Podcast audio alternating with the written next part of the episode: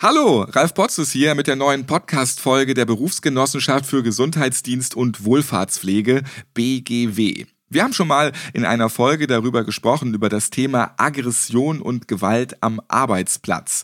Da erzählte uns Hanna über ihre Gewalterlebnisse auf der Arbeit. In der Altenpflege passiert ganz viel, wenn die Menschen durcheinander sind oder wenn sie hilflos sind, werden die dann ganz oft brutal, schlagen mit dem Stock nach den Mitarbeitern, kneifen, schreien. Das ist ganz furchtbar, auch für die Mitarbeiter, die den Menschen ja was Gutes tun wollen. In dieser Podcast-Folge geht es um eine besondere Art der Gewalt am Arbeitsplatz. Wir sprechen über die sexualisierte Gewalt. In einer Studie der Antidiskriminierungsstelle des Bundes gaben 17% aller Frauen und 7% aller Männer an, schon einmal bei der Arbeit sexuell belästigt worden zu sein. Im Gesundheits- und Sozialbereich trifft man häufig auf eine noch höhere Betroffenheit. Und Studien zeigen auch, dass, wenn nach konkreten Vorfällen gefragt wird, die Anzahl der Betroffenen noch höher ist. Wir sprechen heute darüber, wie sexualisierte Gewalt entsteht und was man gegen sie tun kann.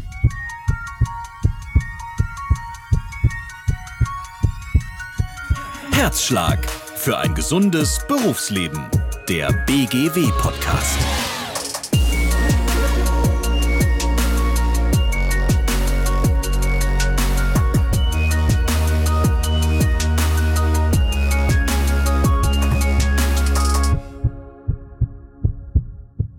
Auch Beschäftigte in Pflege- und Betreuungsberufen sind gefährdet, bei der Arbeit sexuell belästigt zu werden. Die Belästigungen, die gehen sehr häufig von Menschen aus, die durch die Beschäftigten betreut oder versorgt werden. Was das genau bedeutet und welche Art der sexuellen Gewalt die Beschäftigten bei der Arbeit erleben, das war bislang noch nicht erforscht. Die BGW hatte deshalb zusammen mit der Uni Hamburg eine Studie in Auftrag gegeben, die das herausfinden sollte.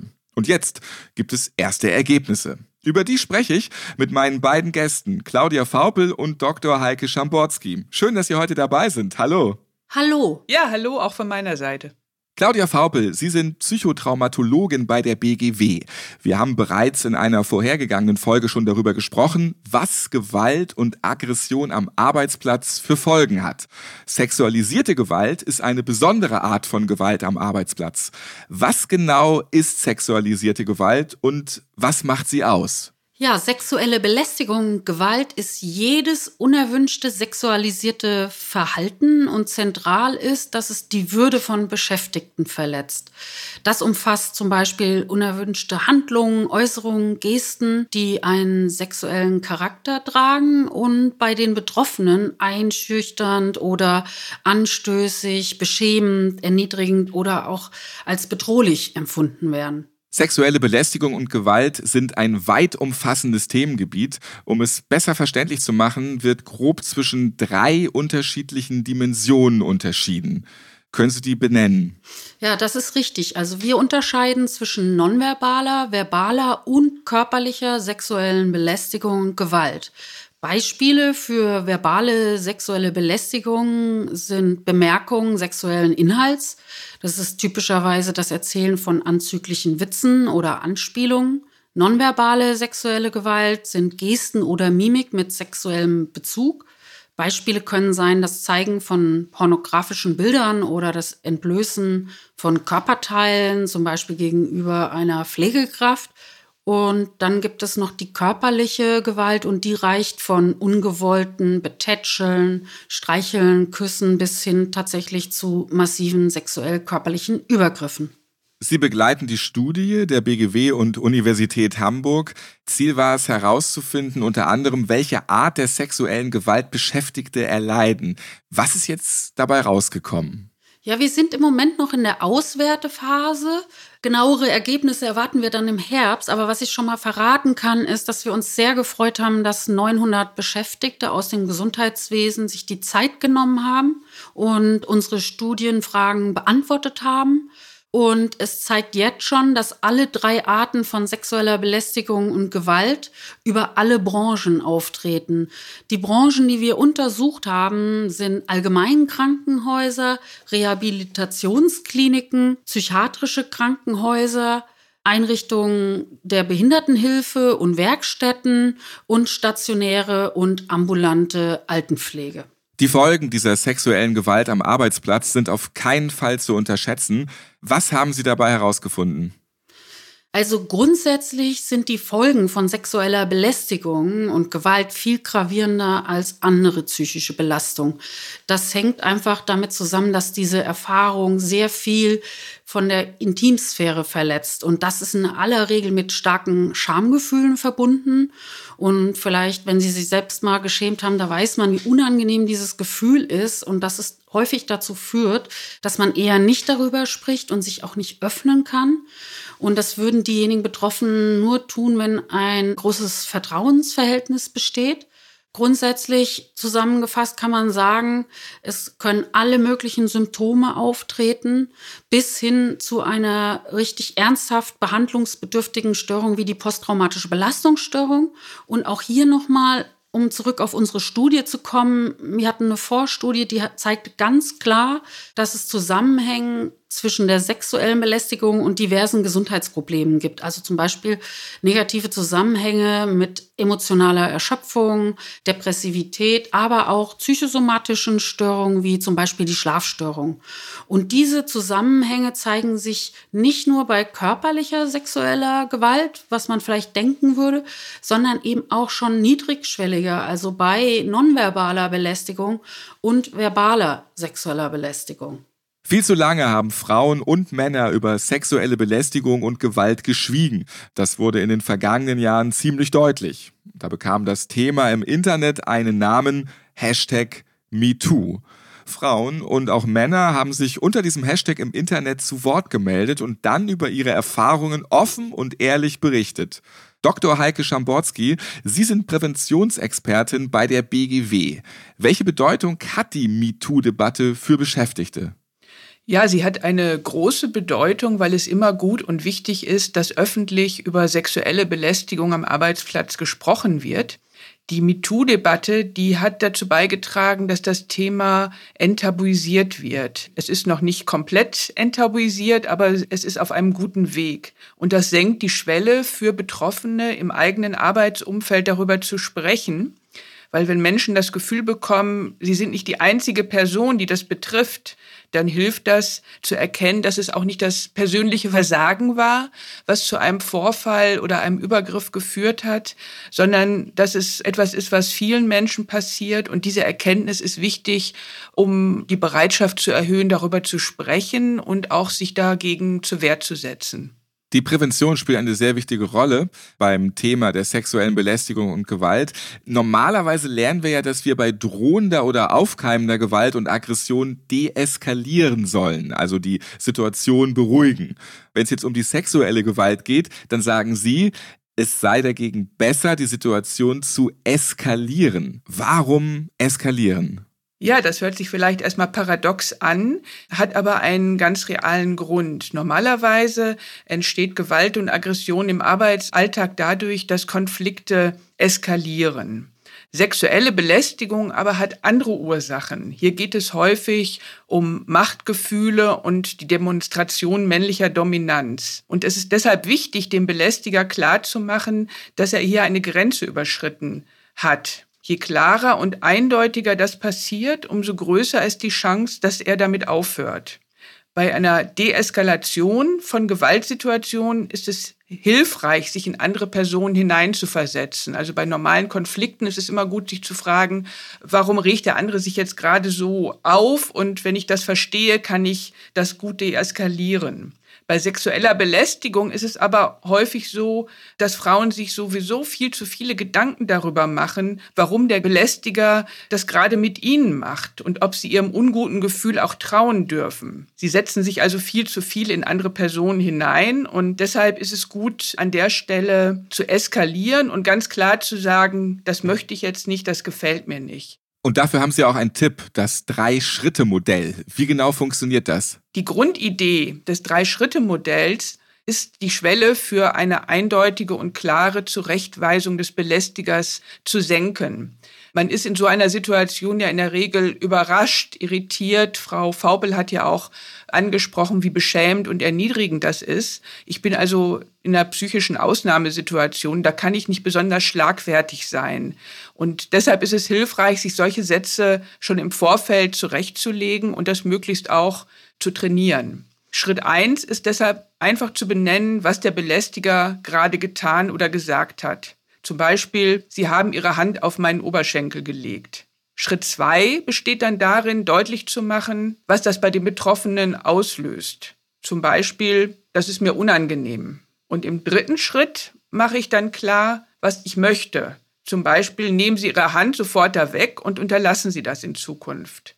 Das ist so eine einfache Abfolge, wo ich mich sehr leiten lassen kann, auch durch das, was passiert. Ich muss nicht schlagfertig sein, ich muss mir da keine großen Gedanken machen, wie ich das jetzt genau ausdrücke. Und das macht es einfacher, den Belästiger darauf hinzuweisen. Und ich empfehle darüber hinaus, mit dem Belästiger nicht darüber zu diskutieren, ob meine Gefühle richtig sind. Da würde ich dann immer empfehlen, Diskussionen zu vermeiden und nicht die Diskussion aufgreifen, wie der Belästiger das gemeint hat. Prävention darf nicht nur von den Beschäftigten ausgehen, auch die Betriebe müssen dafür sorgen, dass ihre Mitarbeiterinnen und Mitarbeiter geschützt werden. Wie kann das denn nach Ihrer Erfahrung am besten funktionieren? Was gibt es da noch für Tipps von Ihrer Seite? Ja, es ist erstmal ganz wichtig auch zu betonen, dass es zu den gesetzlich verankerten Pflichten des Arbeitgebers gehört, für Sicherheit und Gesundheit der Beschäftigten am Arbeitsplatz zu sorgen. Und dazu gehört auch, das ist vielen nicht klar, der Schutz vor sexueller Belästigung. Grundlage dafür ist immer eine betriebliche Gefährdungsbeurteilung, aus der der Arbeitgeber Maßnahmen ableiten muss. Und Maßnahmen könnten dann zum Beispiel in Bezug auf die Gefährdung durch sexuelle Belästigung sein, dass neutrale Ansprechpersonen im Betrieb installiert werden, an die sich der Betroffene wenden kann, dass Schulungen für Vorgesetzte und Beschäftigte durchgeführt werden oder dass eben Leitlinien, Hausordnungen, Klauseln formuliert werden, die es ermöglichen, gegen Belästiger vorzugehen. Wenn es zum Beispiel Kunden oder Patienten sind, kann man auch Verträge kündigen. Und für den Umgang mit innerbetrieblichen Tätern, die gibt es ja auch, das können ja auch Kollegen oder Vorgesetzte sein, ist es hilfreich, Betriebsvereinbarungen mit den Betriebsräten abzuschließen, weil es in diesen Fällen ja auch um Beendigung von Arbeitsverhältnissen gehen kann.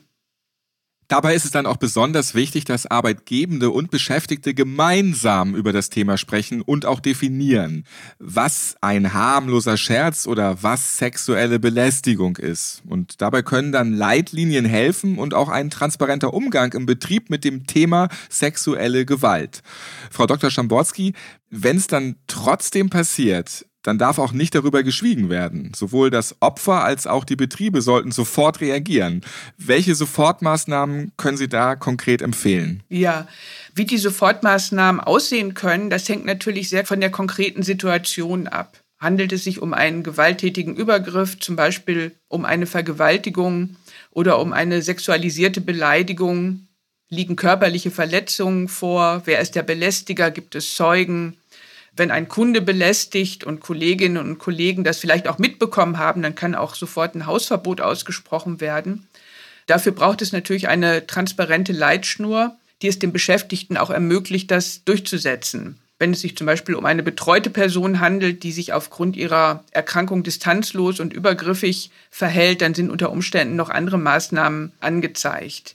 Ich empfehle den Betroffenen, sich immer möglichst schnell und direkt nach dem Vorfall an eine Vertrauensperson zu wenden und genau zu schildern, was passiert ist, weil das für eine spätere Beweisaufnahme von Bedeutung ist. Bei körperlichen Übergriffen mit Verletzungen ist es wichtig, schnell eine Ärztin oder einen Arzt aufzusuchen, um diese zu behandeln und auch zu dokumentieren. Und die betroffene Person entscheidet natürlich letztlich selber, ob sie einen Vorfall zur Anzeige bringen möchte.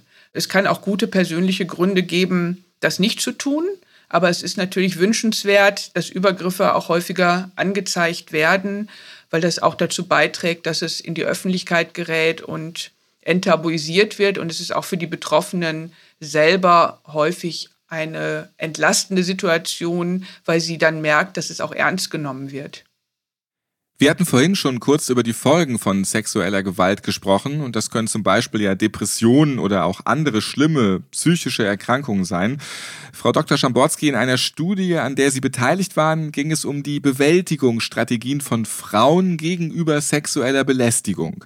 Und eine wichtige Erkenntnis war, dass Frauen sich oft nicht wehren, wenn es ein Gruppenklima gibt, in dem sexuelle Belästigung als selbstverständlich hingenommen wird. Oft entwickeln die betroffenen Frauen dann so Bewältigungsstrategien wie, ich muss lernen, das auszuhalten, weil er nur mich stört. Ja, in dieser Interviewstudie, in der wir verschiedene Frauen aus unterschiedlichsten Berufen, von der Polizistin bis zur Landschaftsgärtnerin, in mehrstündigen Interviews befragt haben, da interessierte uns vor allen Dingen, warum sich so wenig Frauen gegen sexuelle Belästigung zur Wehr setzen. Und da wurde deutlich, dass die Frauen den Fehler häufig bei sich suchen und dann versuchen, sich der Situation anzupassen oder die Situation zu verlassen. Anpassen kann zum Beispiel heißen, dass sie versuchen, die Belästigung zu ignorieren, wegzuhören, so zu tun, als ob sie nichts merken. Anpassung führt aber manchmal auch zu scheinbar paradoxen Reaktionen, nämlich über sexistische Witze zu lachen, um keine Schwäche zu zeigen. Aber es gab auch Frauen, die aufgrund des Arbeitsklimas, was geprägt war durch sexuelle Belästigung, gekündigt haben, um der Situation zu entkommen, weil sie es einfach nicht mehr ausgehalten haben. Es gab nur wenig Beispiele von Frauen, die gesagt haben, ich habe das offen gemacht, ich habe mich gewehrt, ich habe das angesprochen. Das zeigte uns, wie wichtig die Arbeitskultur für die Prävention von sexueller Belästigung ist. Und da liegt eine große Verantwortung bei den Führungskräften, zum Beispiel auch selbst direkt gegen abwertende oder belästigende Sprüche oder Witze einzuschreiten und deutlich zu machen, dass das nicht geduldet wird und dass das nicht zum Klima der Einrichtung des Teams, des Arbeitsbereiches passt. Auch Männer werden Opfer sexueller Belästigung und Gewalt am Arbeitsplatz. Wie reagieren Männer drauf? Was sind die Folgen? Ja, auch Männer werden belästigt, aber sie werden in der Regel durch andere Männer belästigt. Das ergibt zumindest die Studie der Antidiskriminierungsstelle des Bundes. Wie Männer darauf speziell reagieren, ist noch wenig erforscht. Es gerät jetzt so ein bisschen mehr in den Fokus, dass sie auch eine betroffene Gruppe sind. Wir haben ja in der Vorstudie, die Frau Faupel auch schon erwähnt hat, zur Erprobung eines Fragebogens zur sexuellen Belästigung am Arbeitsplatz Hinweise bekommen, dass Männer teilweise sogar stärkere Symptome psychischer Fehlbelastung entwickeln, wenn sie sexuell belästigt wurden, als Frauen. Also sowas wie Stress oder depressive Symptome. Aber woran das genau liegt, das können wir noch gar nicht sagen. Dazu müssten wir eigentlich noch mal weiter in die Forschung reingehen. Es könnte natürlich, das ist jetzt so eine persönliche Erklärung, damit zusammenhängen, dass Männer sich auch in ihrer Rolle als Mann angegriffen fühlen, wenn sie von anderen Männern sexuell belästigt werden. Welche Angebote hat die BGW, um Betriebe und Beschäftigte bei der Prävention von sexueller Gewalt zu unterstützen? Ja, wir haben das Thema schon viele Jahre auch als wichtiges Thema erkannt. Da sind wir, glaube ich, auch so ein bisschen Vorreiter bei den Berufsgenossenschaften.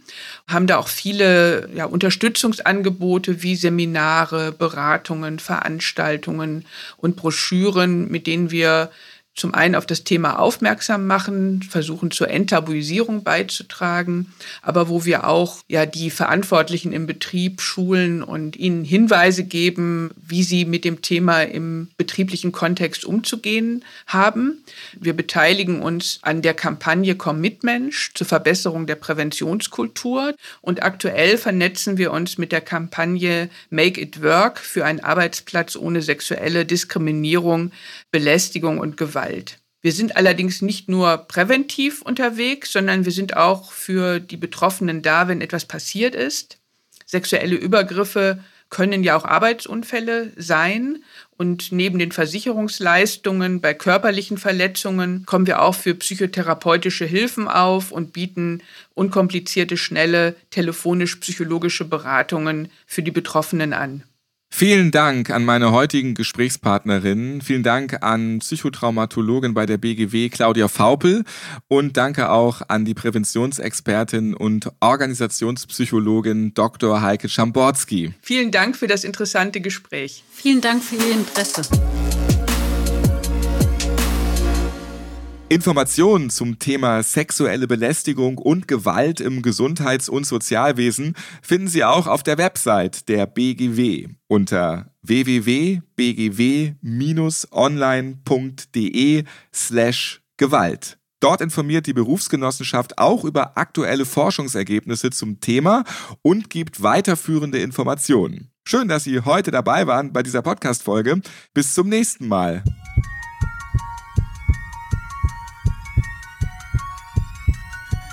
Herzschlag für ein gesundes Berufsleben. Der BGW-Podcast.